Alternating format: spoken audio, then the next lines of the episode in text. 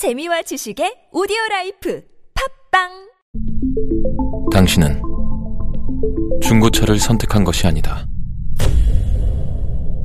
당신이 선택한 건 최초라는 자부심이자 경계 없이 누리는 편리함이며 BMW만의 격이 다른 책임감. 당신은 BMW의 선택을 선택했다. BMW 프리미엄 셀렉션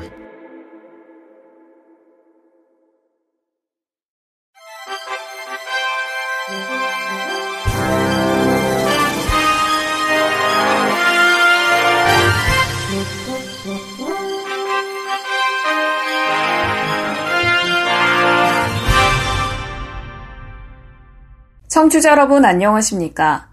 6월 24일 목요일 KBRC 뉴스입니다. 장애인의 권리 실현을 강화하기 위한 유엔 장애인 권리협약 선택의정서 비준 촉구 결의안이 어제 국회 외교통일위원회 법안 소위에서 통과됐습니다.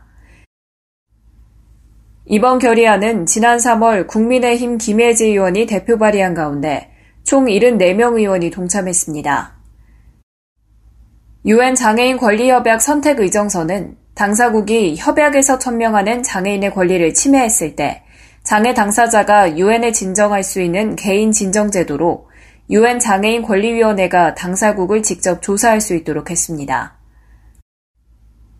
대한민국 정부는 2007년 3월 31일 유엔 장애 인권 협약에 서명하고 14년이 지난 현재까지 유엔 장애인 권리 협약 선택 의정서 비준을 유보한 상태입니다. 이날 통과된 결의안은 국회는 정부가 유엔 장애인 권리협약 선택 의정서에 조속히 비준해 유엔 장애인 권리협약의 실효성을 높이고 장애인의 권리와 천부적인 존엄성을 적극적으로 보장해야 한다는 것에 공감하며 정부가 조속히 비준하길 촉구하는 동시에 절차가 순조롭게 이루어지도록 국회는 모든 노력을 강구할 것을 결의한다는 내용을 담고 있습니다. 한편 이날 통과된 결의안은 상임위 법제사법위원회를 거쳐 국회 본회의에서 상정될 예정입니다. 대구지방법원 포항지원 재판부는 어제 지적장애 여성을 성추행한 혐의로 기소된 A 장애인 공동생활가정 시설장에게 성폭력 범죄의 처벌 등에 관한 특례법 위반건에 대해 징역 3년의 실형과 성폭행 치료 프로그램 80시간, 아동 청소년 시설 장애인 시설 7년 취업 제한을 선고하고 법정 구속했습니다. 이에 대해 420 장애인 차별 철폐 포항공동투쟁단은 판결 후 기자회견을 열어 재판부의 결정을 환영했습니다. 이 사건은 지난해 3월 24일 A 장애인 공동생활가정에서 시설장이 생활관 내 식당에서 거주인을 성추행한 가운데 사회재활교사였던 이모 씨는 이를 목격하고 사진을 찍어 권익 옹호기관에 신고했습니다. 하지만 공익신고자 이모 씨는 이달 9일 A 장애인 공동생활로부터 자연면직 통보를 받아 해고 무효를 다투고 있습니다. 장애인 단체는 시설장에 대한 선고가 내려진 오늘 포항시는 관리감독기관으로서의 책임과 역할을 다할 것을 요구한다. 더 이상 피해자가 고통받고 아무런 지원도 없이 수용시설로 내던져지는 행위를 그만두기 바란다고 촉구했습니다. 이어 현실의 장벽에 맞서 싸우는 공익신고자를 지원하고 부당한 보복 행위들로 인한 자연 면직과 경제적 어려움을 해결하라고 덧붙였습니다. 한국토지주택공사 LH가 인권위의 국민임대주택 장애인 편의 제공 개선 광고를 일부 수용했지만 예비 입주자 모집 공고에 장애인 접근성과 관련한 사항을 사전에 안내하라는 광고는 사실상 불수용한 것으로 인권위는 판단했습니다. 인권위에 따르면 휠체어 이용 장애인인 진정인은 지난 2019년 LH의 주택 내부에서 휠체어 사용이 가능하도록 화장실의 단차를 없애거나 높이 조절이 가능한 세면대를 설치하는 등 장애인 편의시설을 설치해 줄 것을 요구했으나 거부당했다는 내용의 진정을 접수했습니다. 이에 대해 인권위는 지난해 4월 LH 사장에게 진정인을 포함한 국민임대주택에 입주하는 장애인이 주거 생활에 필수적으로 요구되는 욕실 및 주방시설 등 편의시설을 요구하는 경우 이를 제공해 건물 입주, 사용해서 장애인이 배제되지 않도록 할 것을 권고했습니다. 또 국민임대주택의 예비 입주자를 모집 공고하는 경우 주택별로 장애인 접근성과 관련한 사항을 사전에 안내할 것을 주문했습니다.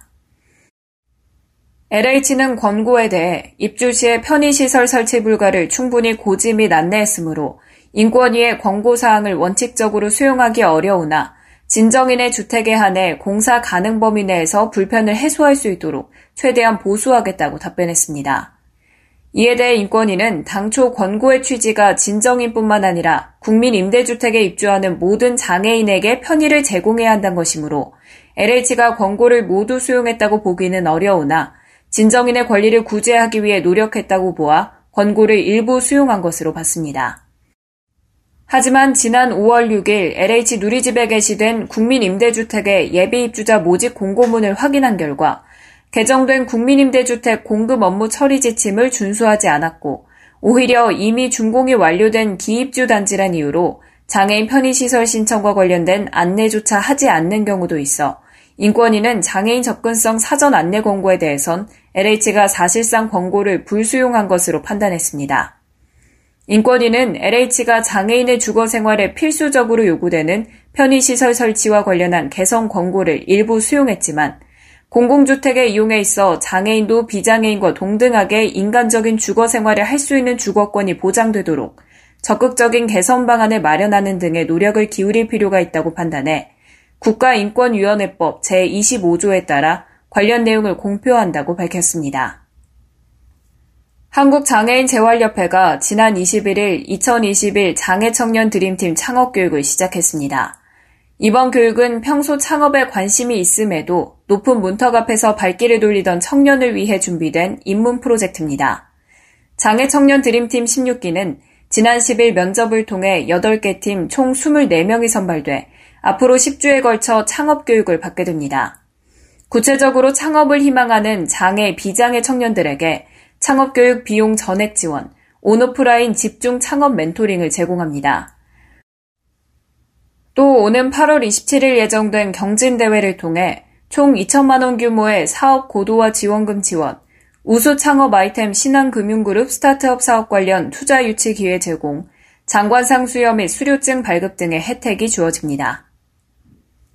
결식아동 급식비를 빼돌리는 등 보조금 수천만 원을 부당하게 챙겨 자녀 교육비 등으로 사용한 지역 아동센터 시설장과 법인 대표가 적발됐습니다.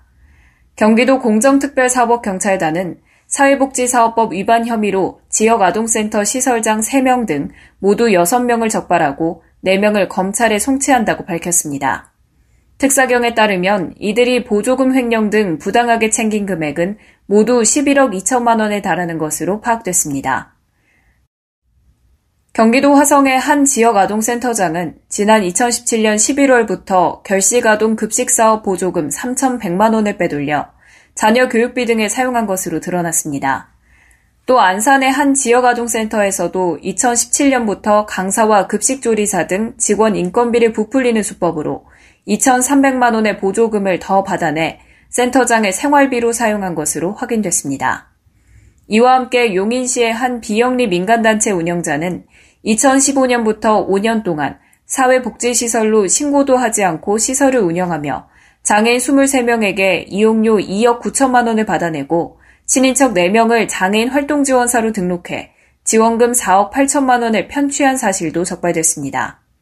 특히 이 단체 운영자는 장애인 입소자를 상대로 화장실 이용을 못하게 하거나 물을 주지 않는 등 학대한 혐의도 적발돼 경찰에 고발된 상태입니다.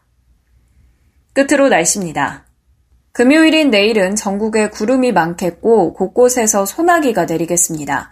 경기 동부와 강원 내륙 산지, 충청권 내륙, 전북, 전남권 북부, 경북권 내륙, 경남 서부 내륙, 제주도 산지에 오전 10시부터 오후 9시 사이 5에서 20mm의 비가 쏟아지겠습니다. 대기 불안정으로 비구름대가 높게 발달하면서 천둥 번개가 치는 곳도 있겠고 지역에 따라 우박도 떨어지겠습니다. 출근길엔 강원 동해안을 제외한 중부지방에서 가시거리 1km 미만의 안개가 낄 가능성이 큽니다. 안전운전 하시기 바랍니다. 미세먼지 농도는 좋음에서 보통 수준 예상됩니다. 날씨였습니다. 이상으로 6월 24일 목요일 KBRC 뉴스를 마칩니다. 지금까지 제작의 이창훈, 진행의 최유선이었습니다. 고맙습니다. KBIC